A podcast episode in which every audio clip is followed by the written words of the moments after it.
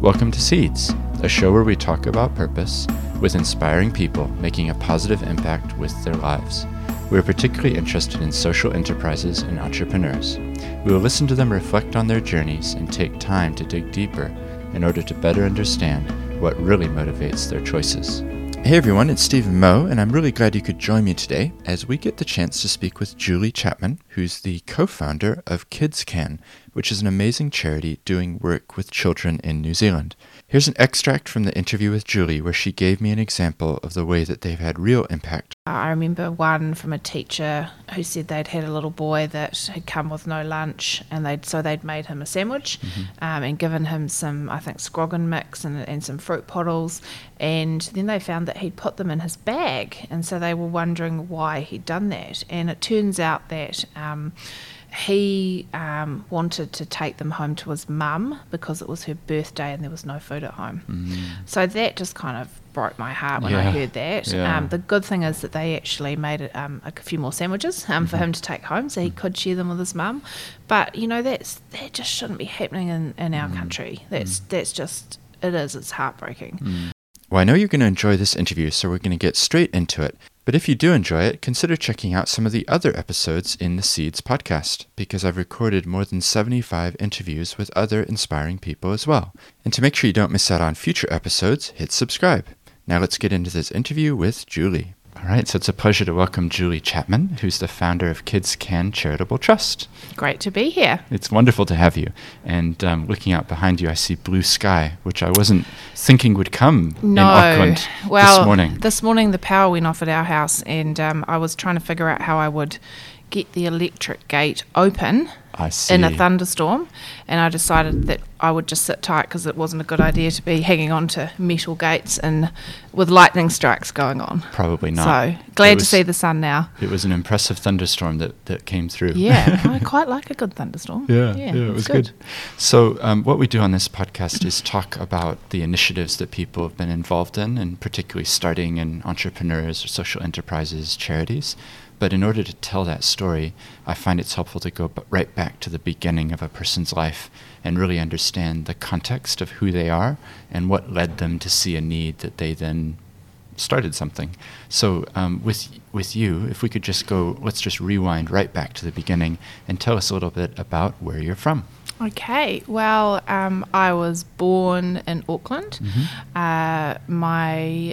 father's name uh, is Kenneth, and my mother's name uh, was Alice, and uh, yeah, born at National Women's Hospital in Auckland, grew up um, originally till I was about nine on the North Shore.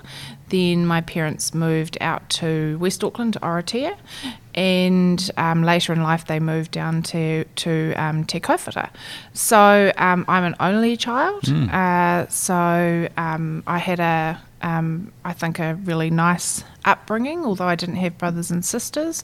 What and do you think that did for you in terms of your personality, I guess, you know, as an only child? Do you mm. think it affected you? Or I think, you know, a lot of people ask that question, but I, you don't know any different. Mm. Um, but I think it, it kind of, I guess, in a way made you more outgoing in terms of getting out there and making friends. Mm-hmm. Um, but I guess if, if you've always known that it's way, your context, it's, yeah. it's your context, mm. and that's how you kind of grow up. Um, mm-hmm. But yeah, always had lots of friends, um, always um, into rescuing animals and, and all sorts of things like that. So I think um, for me, one of the things that shaped my life growing up was my parents. Um, and how they were so actively involved in the community.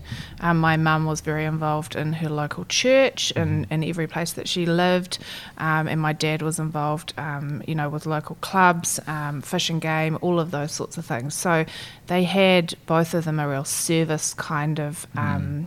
ethic towards their communities, which I think rubbed off on me, certainly. Mm-hmm. So growing up, were you, did you end up getting involved in some of those things that they were... Yeah, they were doing, um, I, I did definitely get involved in some of the church uh, things that Mum was um, undertaking. Mm-hmm. Um, Mum would say that if something needed rescuing, I would be the first person to do it, especially right. um, an animal or a pet. Um, and um, I just think, you know, when you look back on your life and how you grew up and you think about how you kind of came to be the person you are, um, for me personally, it was really my parents that shaped that kind of caring, um, wanting to help, mm. um, be involved in the community kind of attitude and, mm. and kind of thing that I just have mm. um, as part of my personality or makeup. Mm. Mm. So just thinking, I'm just curious about, for example, your mother. What was it that you most admired or appreciated about her? Ah, I think for me, my mum was such a, she was always a calm person. Um, she was very calm and um, never saw her kind of get angry about anything. Um, she was always just quite measured. Um, my dad was probably... had more of the feistiness, mm-hmm. um, which some people say oh, I've got a bit of that, um, which I probably have. Um, but yeah, I think my mum's calmness, but also just her openness and, and caring for people. You right. know, when a new person would come into the community, particularly in Te Kauwhata, um, mum would be around there with, you know, the muffins and welcoming the people to the neighbourhood. So right. yeah, that, that was something I really admired about her. Yeah. Oh, that's good. And for your father? Um, I think his tenacity. Mm. Um, he he when he put his mind to something, he really gave it his all. Mm. Um, but also his loyalty to his friends. Um, and again, just that, that sort of caring spirit mm. that he had. And also just a really work hard um, ethic as mm. well. He was a really hard worker. Mm. Oh, that's good. It's just good to explore, since they were such influences on your life, to understand their natures, I think. It's yeah. it's important, isn't it? Yeah, and I think, you know, that work ethic certainly rubbed off on me. Um, you know, one of the things that my parents always said to me is you need to always, if you've got a job, you turn up, you know, you don't sort of skive off or, you know, take, um, you know, time off when you don't need to. It's it's, it is about turning up and, and putting the, the effort in and being proud of what you do. So mm-hmm. that was definitely something that was kind of hammered home to me yeah. um, when I was younger, before I got a job, yeah. Yeah. So just describe yourself maybe as a, I don't know, twelve, thirteen-year-old sort of teenage years. What type of things did you enjoy at that time? I think I was quite naughty, um, actually, because I, I definitely was a, um, a quite an outgoing person mm-hmm. at that time, or outgoing teenager. Um, I was quite alternative. So for a while there, um, sort of in my late teens, I was getting around on a Vespa with a um, bob haircut and Doc Marten boots there for a while. So right. I was um, I was a mod uh, and, yeah, kind of hung out with an alternative crowd of people. Mm-hmm. Um, so what had attracted you to that? that? I think just um, I think I just Oh, I guess sort of the underdog sort of thing again. Mm-hmm. So it was the sort of that fringe of um, society and probably a bit of teenage angst as, angst as well. Mm-hmm. Um, but yeah, just gravitated towards that kind of um, that kind of group of people mm-hmm. um, who, you know, none of us are that way inclined now really, but certainly in your teenage years, I think kids do. Um, sometimes, you know, get in with groups and different things and different kind of cultures, because it really was a sort of a culture as mm. well. Mm. Um, you know, that whole sort of sixties mod sort of culture, mm. um, which I still really like, but I these days I don't get around on a Vespa with right. Doc Marten boots You've and moved a on. Yeah, yeah, bob haircut. yeah, yeah, a lot.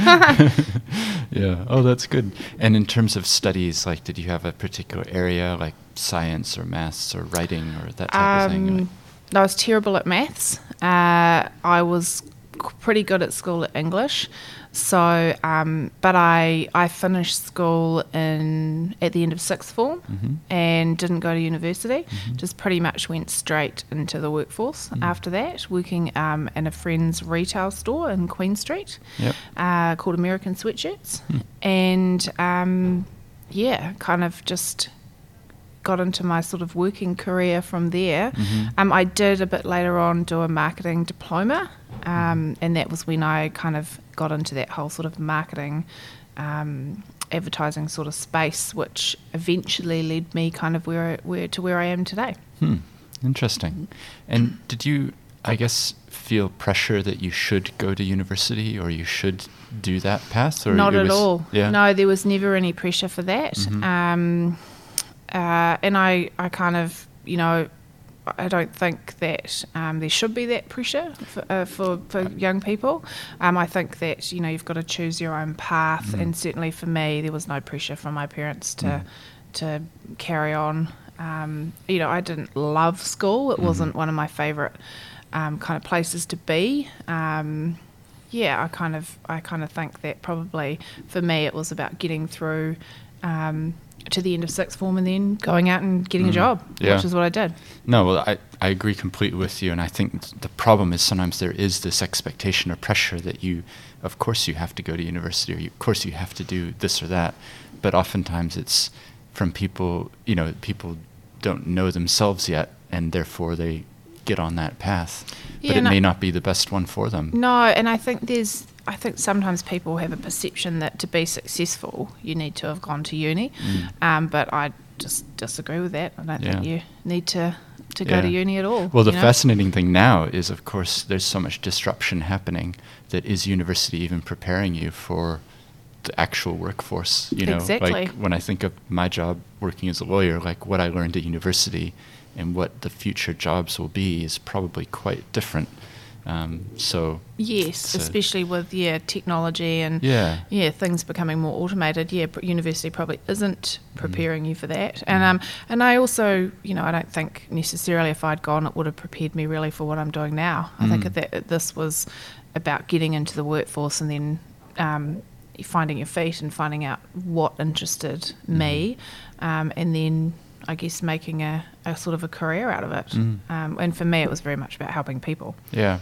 And so talk us through that. Like, when did you come to realize that? Or because you're working in a retail shop selling sweatshirts, was it? Or sweatshirts, yes. Yep. And so, track pants. And track pants. So you're a specialist in that. Popular. But it's obviously different to what you do now. So just talk us through sort of the steps that led, I guess. Um, yeah. So um, I actually... when I was younger, always wanted to join the police force. Okay. And um, so I was um, very motivated to do that. That was something that I just thought that was going to be. Hmm. The Why was that? Oh, um, I think, again, that comes back to that helping people right. um, kind of thing. And Because you've been rescuing the birds and the, rescuing the, the little birds, animals and yeah, all that. Yeah, absolutely. So, yeah. you know, natural progression. Yeah. Um, yeah, so I had this, this idea that that's what I wanted to do, but it turns out that um, I... I wasn't very good on the fitness side of it, which I think was pretty tough back then. Mm. Um, so what I did while I was trying to kind of bring that to to kind of um, reality is I got a job working for a stationery company called O T C Office Supplies. Hmm. And I started there as the fax girl. So oh. what that meant was that... the technology the, of yesteryear. Yes, the fax. Remember yes. the days. does, does anyone remember that? Um, the fax So girl. Basically what that meant was that orders would come in from companies okay. on the fax machine, the yes. facsimile, yes. and I would take those off and punch them into the computer system, oh. which would then generate the stationery order.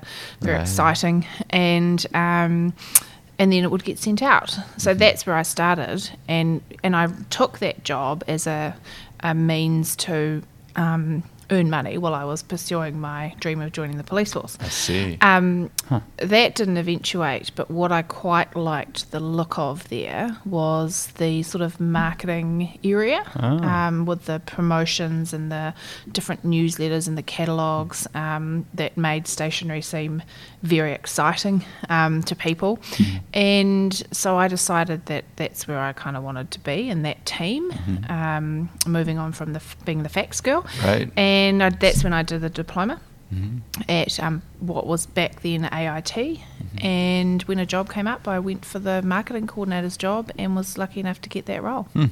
Yeah. So that was your first introduction into that world, I mean working Absolutely. World of marketing. Yes, yeah. And then I think I stayed there for about two and a half years and then And that was the I same would, company? Yeah, the, same company, yep. O T C. So you'd gone from fax girl to I'd gone from marketing fax girl to marketing coordinator, wow. um, doing all the promotions and different things like that. Yep. Um And then I uh, started looking around. Um, as exciting as the stationery industry was, I decided that perhaps it was time for a change. Mm-hmm. And I ended up taking a job at the um, Rescue Helicopter Trust in hmm. Auckland, which, um, and it was a database role, managing the database. Mm-hmm. And every night for the first week, I came home and basically cried and thought, what the hell have I done? Right. Because it was a disaster. I was terrible with the database. It's right. not my strength at all. yeah, um, you said you weren't good at the math no. side of things. So oh, I don't know what I was thinking. But anyway, um, it, that did actually get me into the um, charity kind of world, I, I guess. See. Yeah. And um, somehow I managed to keep that job and keep going, mm-hmm. and eventually a role came up um, as the marketing manager for the Child Flight Air Ambulance. Huh. And so I applied for that role um, and got the role, mm-hmm. um, and that's really when that whole sort of fundraising aspect um, and marketing of, of charities and, and you know, raising money mm. um, took off, mm-hmm. and reali- I realised that was something I really enjoyed doing, um, mm-hmm. and that I was not too bad at. Hmm. Hmm. And it was a cause you could believe in as well, right? Absolutely, yeah. Yeah, yeah so again, it came back to helping children. Um, you you're know, not we just selling fly. paper and stationery. You're no, it was very exciting stationery. Yeah. Um, but yes, it was really about, you know, kind of utilising or just discovering inadvertently that kind of community spirit that I always had for my parents, mm-hmm. and being able to realise that I could actually do that for a job, mm-hmm. and um, and help people in the process. Mm-hmm. So that's how I got into the kind of charity space. Mm. That's great. It's it's always interesting thinking through a person's life and sort of your origins, you know, as a child, that, that you were exposed to those things and then later on sort of coming back to the charitable world, like Yeah. yeah, and it's then you go, is it nature or nurture? Yeah. And I think, I don't know, I think Where definitely, yeah. well, I think definitely it was, nur- a lot of that was nurture for me. Sure. But I guess also there was something that... You looked after the, the animals as well, right? Animals, so yes. Yeah. yeah, so it was, that I was guess it was it. part of my nature as well. Yeah. Yeah, mm. definitely. So talk us through sort of what happened next um, and, and Kids Can and, you yeah. know, like how did that begin and...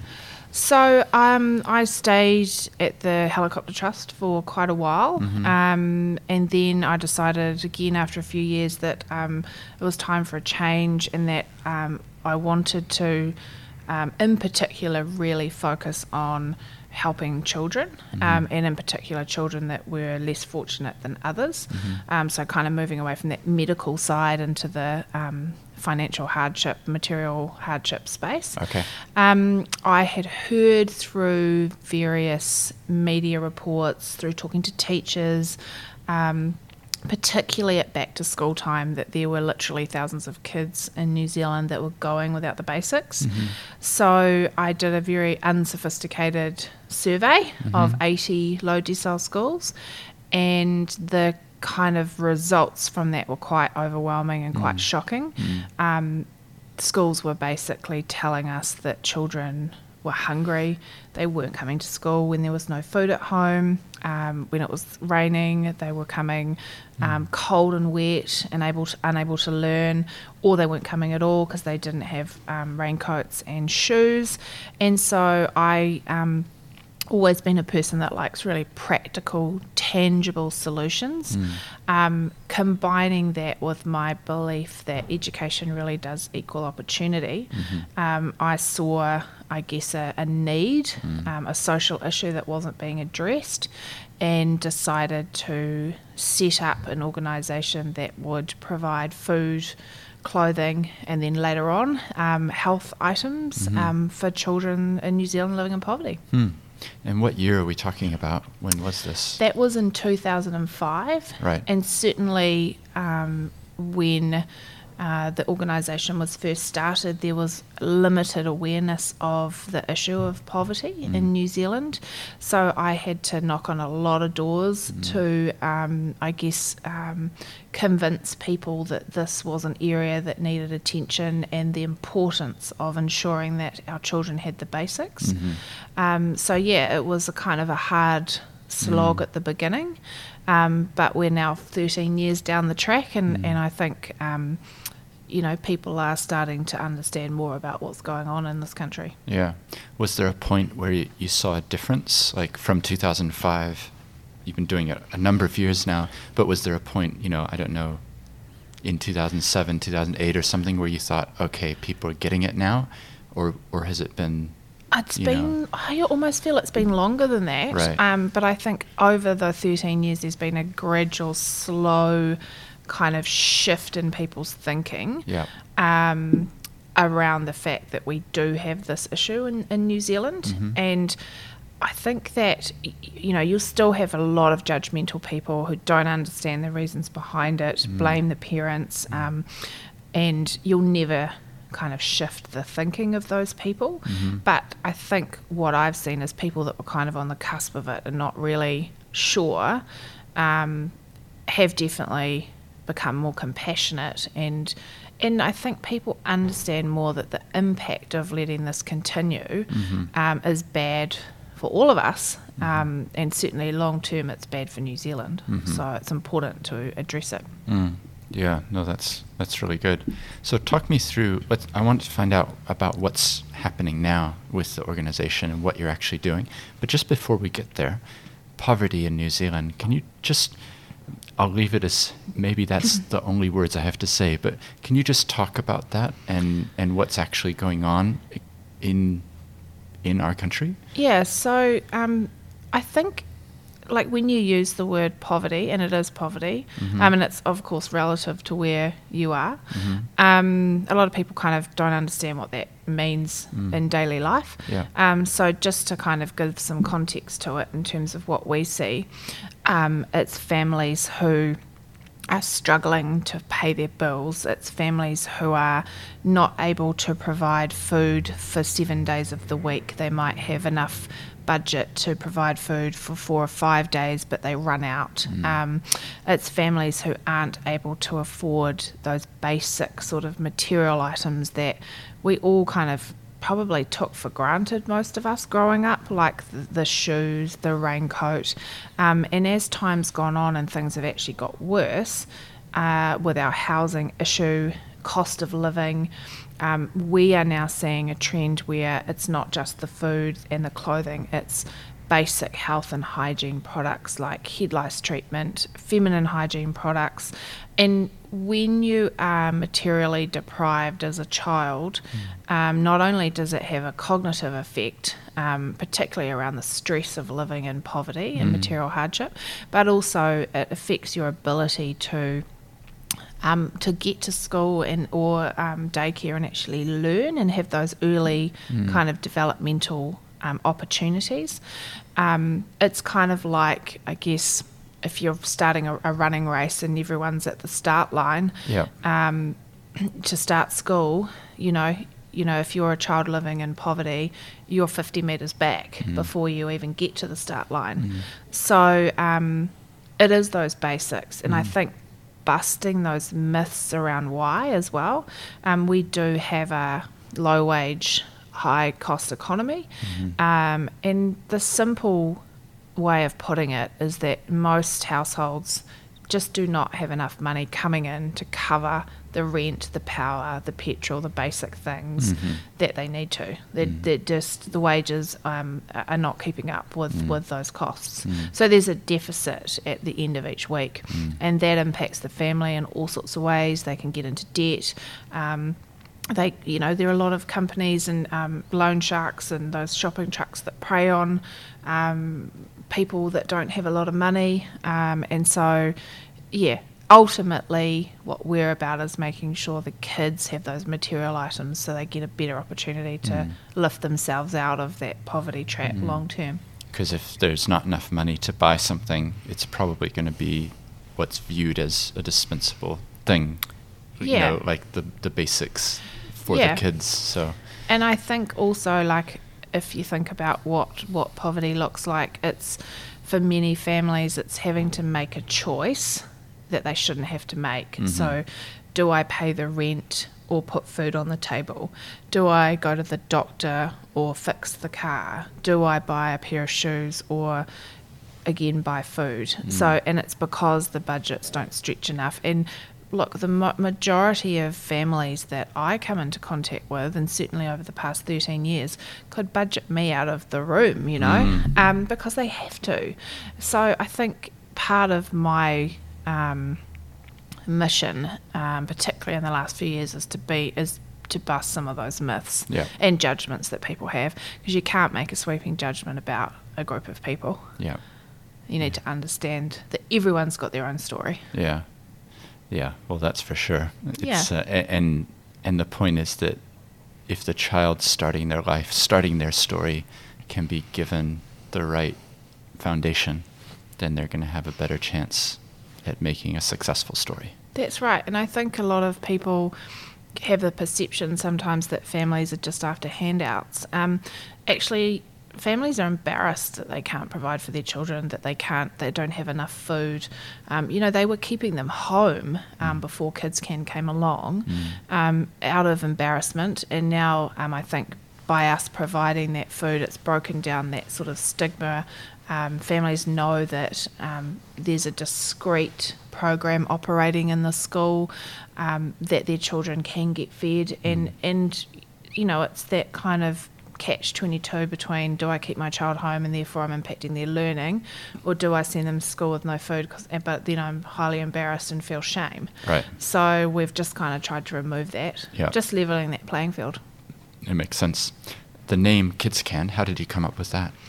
Um, so the name Kids Can is all about, um, I guess, really talking about what kids can achieve. Mm-hmm. Um, it's, you know, kids can achieve um, a great life, kids can get a great education, kids can um, dream and, and have goals and ambitions. Mm-hmm. Um, interestingly, in the early days, we, we definitely were mistaken for a cancer charity. Right. Um, so Kids Cancer, which yeah. at the time I couldn't Could be see that. To it, yeah, yeah um, but less so nowadays. Yeah. Um, but yeah, it's really about an uplifting kind of message um, that, you know, kids can achieve what they want to, mm. um, certainly, and especially with a bit of a hand up as well mm. from people that care. Yeah, that's great. So what sort of things are you involved in? Um, you mentioned the food and, you know, different supplies that, that, that kids need. Like, where are you operating and what's yeah, going so on right now? We're in seven hundred forty-two decile one to four schools across New Zealand. Wow.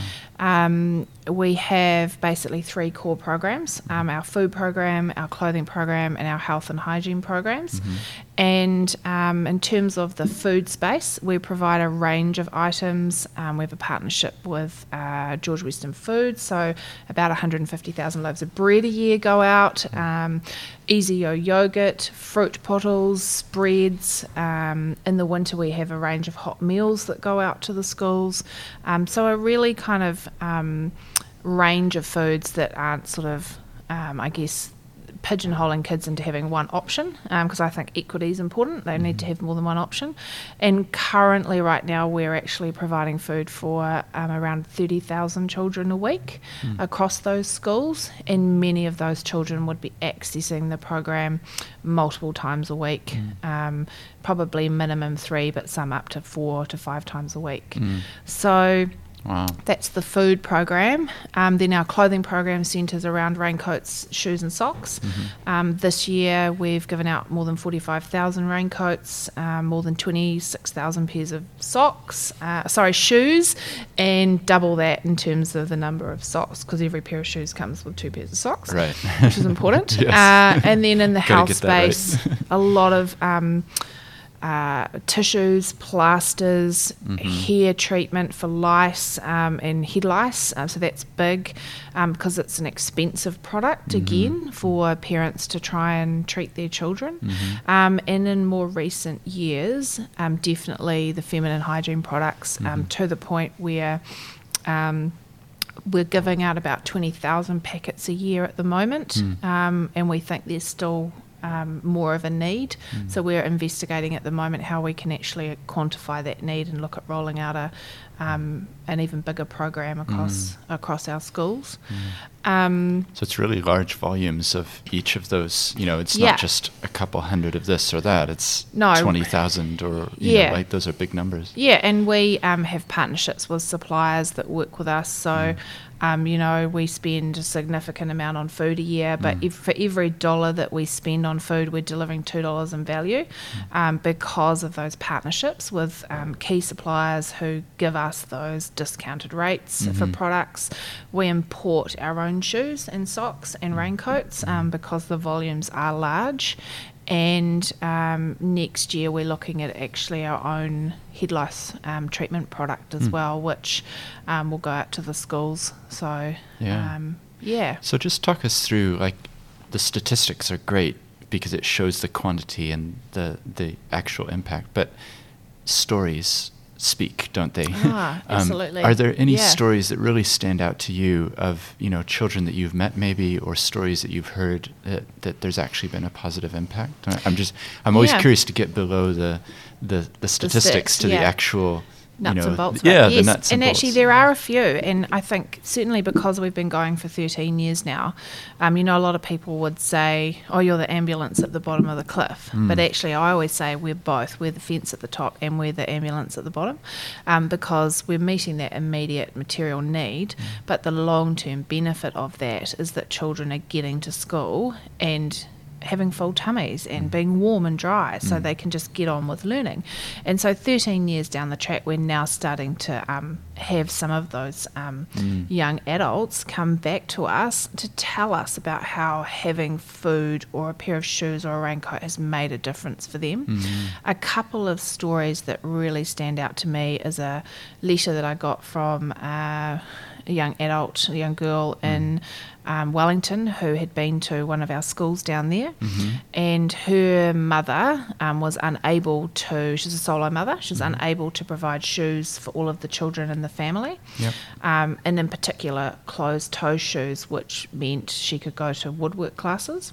So she received a pair of Kids Can shoes mm. and was able to go to woodwork and discovered a passion for kind of building and creating mm. things. And as a result of being um, able to do that, she went on to build her own tiny house. So um, she wrote to us, and just this amazing letter, and, and shared with us that in her school she knew children that got to eat because of Kids Can, um, were warm and dry. She'd had a raincoat and obviously a pair of shoes, and she told that story about how being able to have a pair of shoes mm. enabled her to go to woodwork. And mm. and I think, you know, that's the thing about, um, I guess, the the underlying stuff that we do. It's not just about keeping feet warm and dry and free from injury.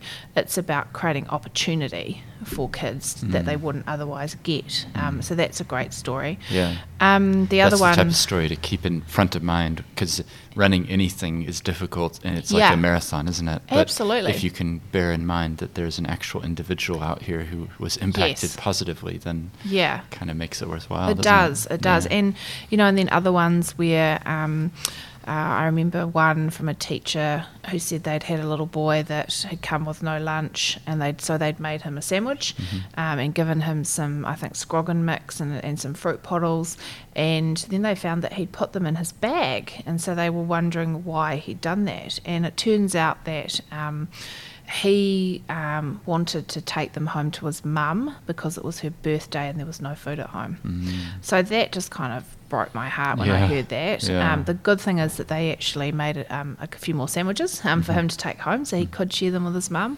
But, you know, that's that just shouldn't be happening in, in our mm-hmm. country. That's mm-hmm. that's just, it is, it's heartbreaking. Mm-hmm. Um, so I think you hear those horrific stories mm. and certainly in recent times things aren't getting better, they are actually getting worse. Mm. Um, certainly on the, I guess what we'd say on the front line, um, we're seeing that material hardship get worse. Mm. Um, and so what I'm really interested in is when, you know, you have government, et cetera, that come out with stats and saying they've lifted all these kids out of poverty, um, and that's just a number actually that relates to their income. What I'm really interested in is whether that means families can keep a roof over their head, mm. um, have three meals a day, nutritious food, be able to buy those things that children are really, really missing out on and need. Mm-hmm. And at the moment, there's no evidence that that's actually happening. Mm-hmm. Um, so, mm. yeah, that's that's the real test for me, yeah. is what is happening in daily reality and da- daily life for these families. Yeah. Well, I think it's so powerful to hear those stories, because that, to me, that's like, it, it, under, it underscores why this is important. Yeah. Um, congratulations. You've just made it as the Prime Minister of New Zealand, what is it that you would change? How, ah, like, how, what, yeah, what, I have been asked this before. Yeah, so that's, well, there you yeah. go. What would you, you know... What would I do? Yeah, yeah. How it, would it be different? Well, because it is easy to sit back and, and say, oh, you know, this isn't working or that's mm. not working. But, um, look, I think... Um, the biggest thing is security around housing mm-hmm. for families and children. Um, I think, you know, that we're on the right track with starting to address that. Um, I know that that's one of the biggest issues around poverty is, is not just secure housing, but warm, dry housing. Mm-hmm. So that would be something that would be a real focus for me. Mm-hmm. Um, I would also probably work with other organisations like ourselves um, and other charities that um, can actually get direct support to children mm-hmm. um, in need in particular and families, whilst those longer term social kind of policy um, decisions get bedded in. Yeah. Because, you know, kind of the thing is that at the moment the housing thing's going to take a long time to fix, but we've still got kids going hungry and without the basics.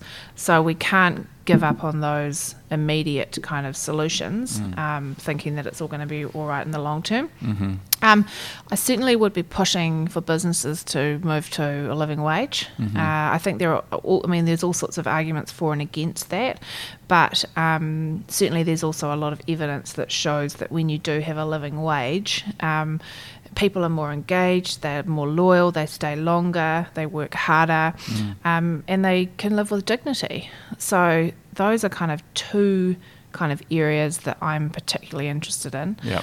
Um, from a stats and on paper um, perspective, um, the measurement of how people are living is really important, mm. not just a number that that that tells you they've been raised above the fifty percent of the median income, mm. because I don't believe that if you're suddenly raised above fifty percent, which is the benchmark that's being currently used, that you're suddenly out of poverty. Um, mm. It just doesn't work like that. Mm. mm. So, um, yeah, and I, I think the other thing I would do is be um, probably more innovative and and work more closely with the, the social sector around mm-hmm. how we can address some of these issues immediately and then over the long term mm. as well. Yeah, no, that's good. One of the it's things not going to happen though. I'm never going to be Prime Minister. It's not a job I would want. Yeah, well, yeah. Can you imagine? Oh no, there's a bit of pressure. Yeah, yeah, absolutely. Yeah, one of the things I like to think through with charities is the ultimate measure of success is that the charity no longer exists. Mm. Um, in terms of your your future, like it, it feels to me like there's a need there that's going to be around for a long time.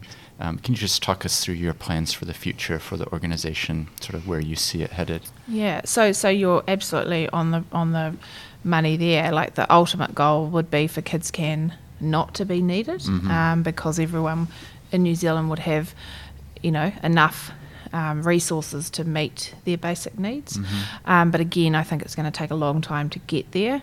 Um, so for us as an organisation, it's about making sure that Um, we're sustainable, um, so that we can actually be there for as long as we need it, mm. um, and that that's around um, different types of income streams, making sure that there's a diverse range of income streams so that if one um, happens to fall over, then the organisation doesn't. Mm-hmm. Um, and that's really important because, you know, we're feeding children. Mm. Um, these kids would go...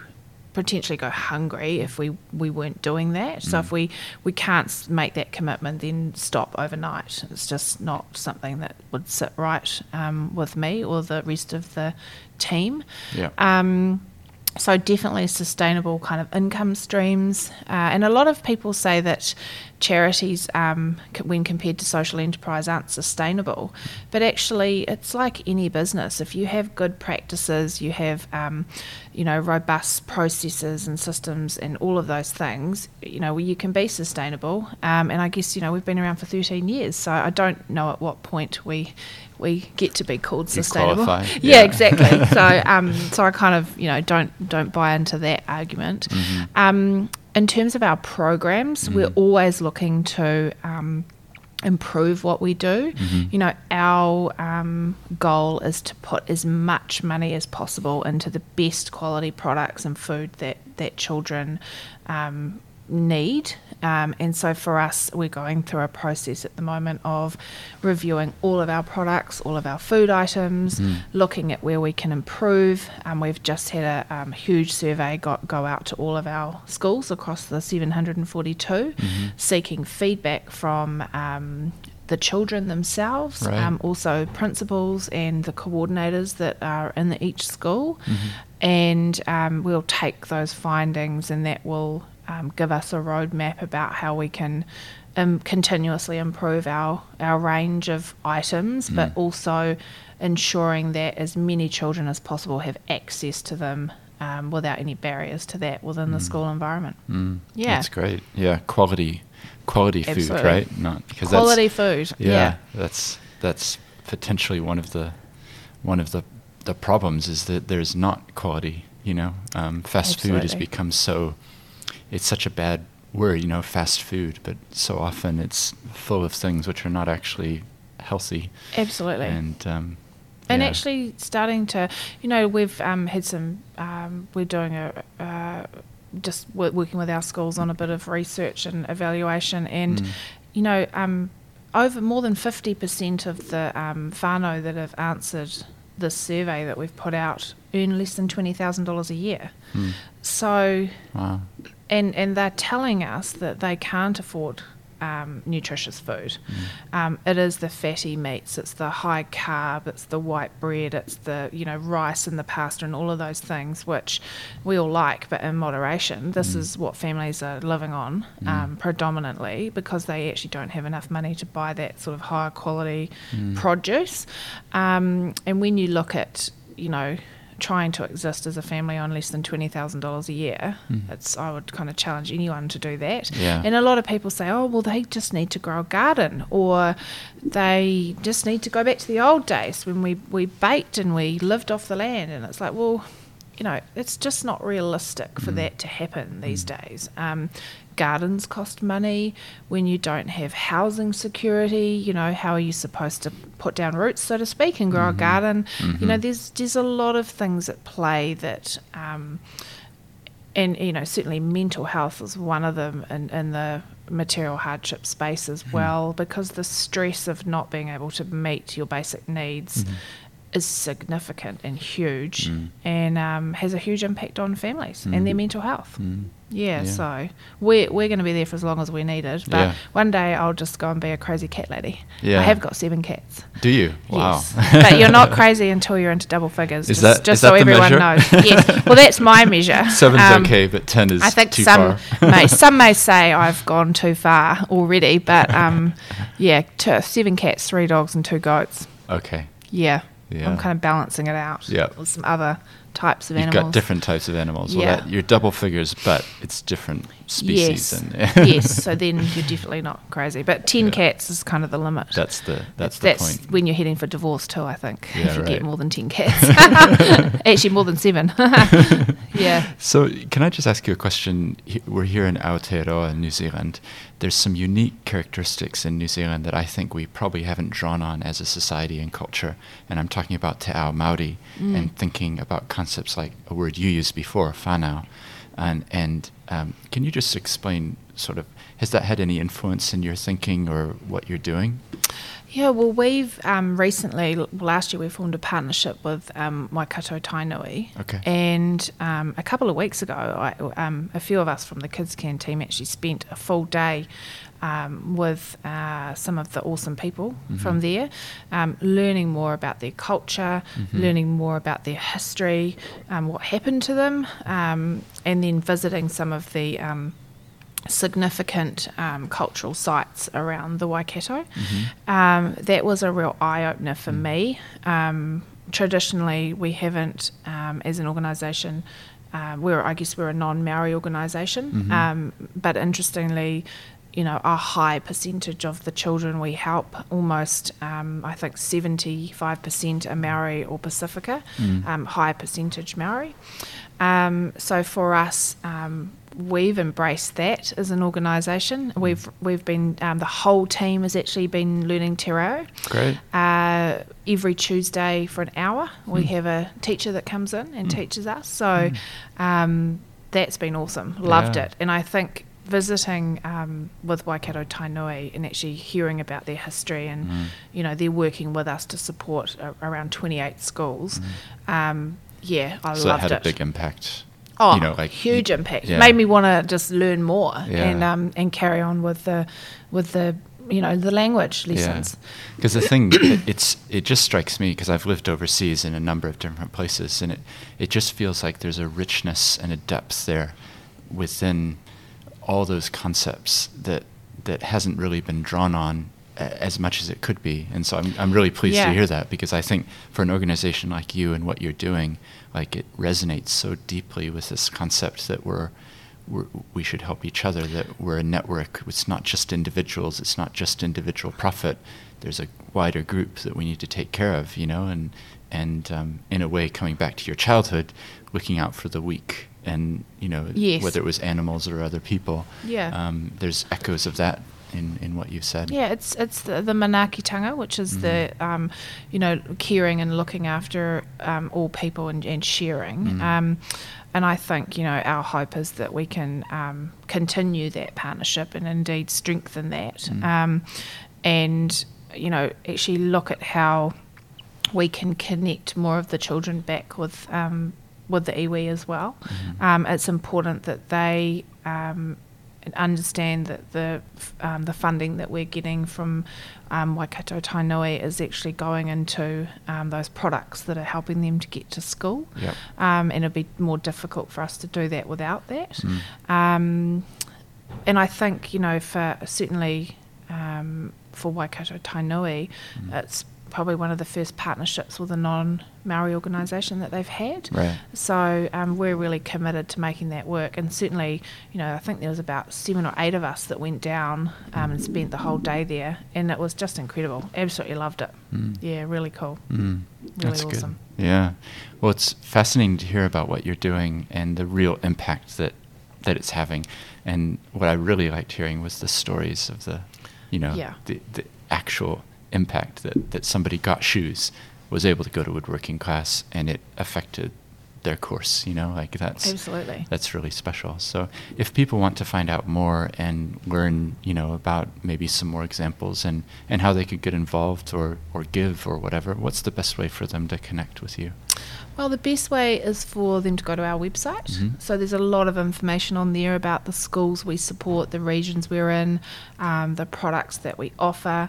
Um, there's definitely stories on there of um, children that we've supported. Mm-hmm. Um, there's also um, our monthly giving program where people can support a child for twenty dollars a month, and we have about eleven thousand five hundred people doing that. Mm. Um, and we ensure that um, a minimum of eighty cents um, in every dollar from that income stream goes directly into our programs, which is really important to us. Um, and I guess there's also an email there, um, an info email if they want to find out more. We always welcome that. Mm-hmm. Um, or just give us a call, actually, mm-hmm. and um, ask questions, or come and come and see us, mm-hmm. um, or get in touch. Yeah, because yeah, it sounds like you're involved throughout the country, right? So yeah, yeah, we are. There's there's places or things happening yeah. that people could support. Yeah, and look, most of everything we do is kind of centralised and run out of um, the Auckland warehouse, mm-hmm. um, but we do have a lot of relationships across the country that are really important to us, and of course um, in those schools in each community, you know, there's almost almost eight hundred of them now, mm-hmm. um, so there's a lot of, um, I guess, presence from Kids Can in, in those communities, which is mm. really important. So yeah. yeah, I just say get in touch. You just don't ask, you don't get. Just, just reach out. Just reach out. Yeah, give us a call. That's cool. Well, what we'll do in the show notes for the episode, um, people will be able to scroll down, and if they click, we'll, we'll put in the link so people can go and find. Awesome. If you give me some links, we'll put them in. We can do that. Yeah, great. Well, it's been wonderful to chat with you and Thank just hear you. About your it's own been background. Really enjoyable. And, you know, what's led to what you're doing now. Yeah. Um, so um, thank you so much for your time. Thanks, Stephen. I really enjoyed it. Great. Thanks a lot. No problem. Awesome. Well, I hope you were both encouraged and challenged by that interview with Julie. It was amazing to hear her backstory and what led her to co-found Kids Can. If you enjoyed this interview, then consider checking out some of the earlier ones, because there's more than seventy-five of them. There's also a Facebook page at Seeds Podcast that you can look up to see videos and interviews and other things. And if you leave a rating and review in the podcast app you're using to listen to this, that would be appreciated. Until next time.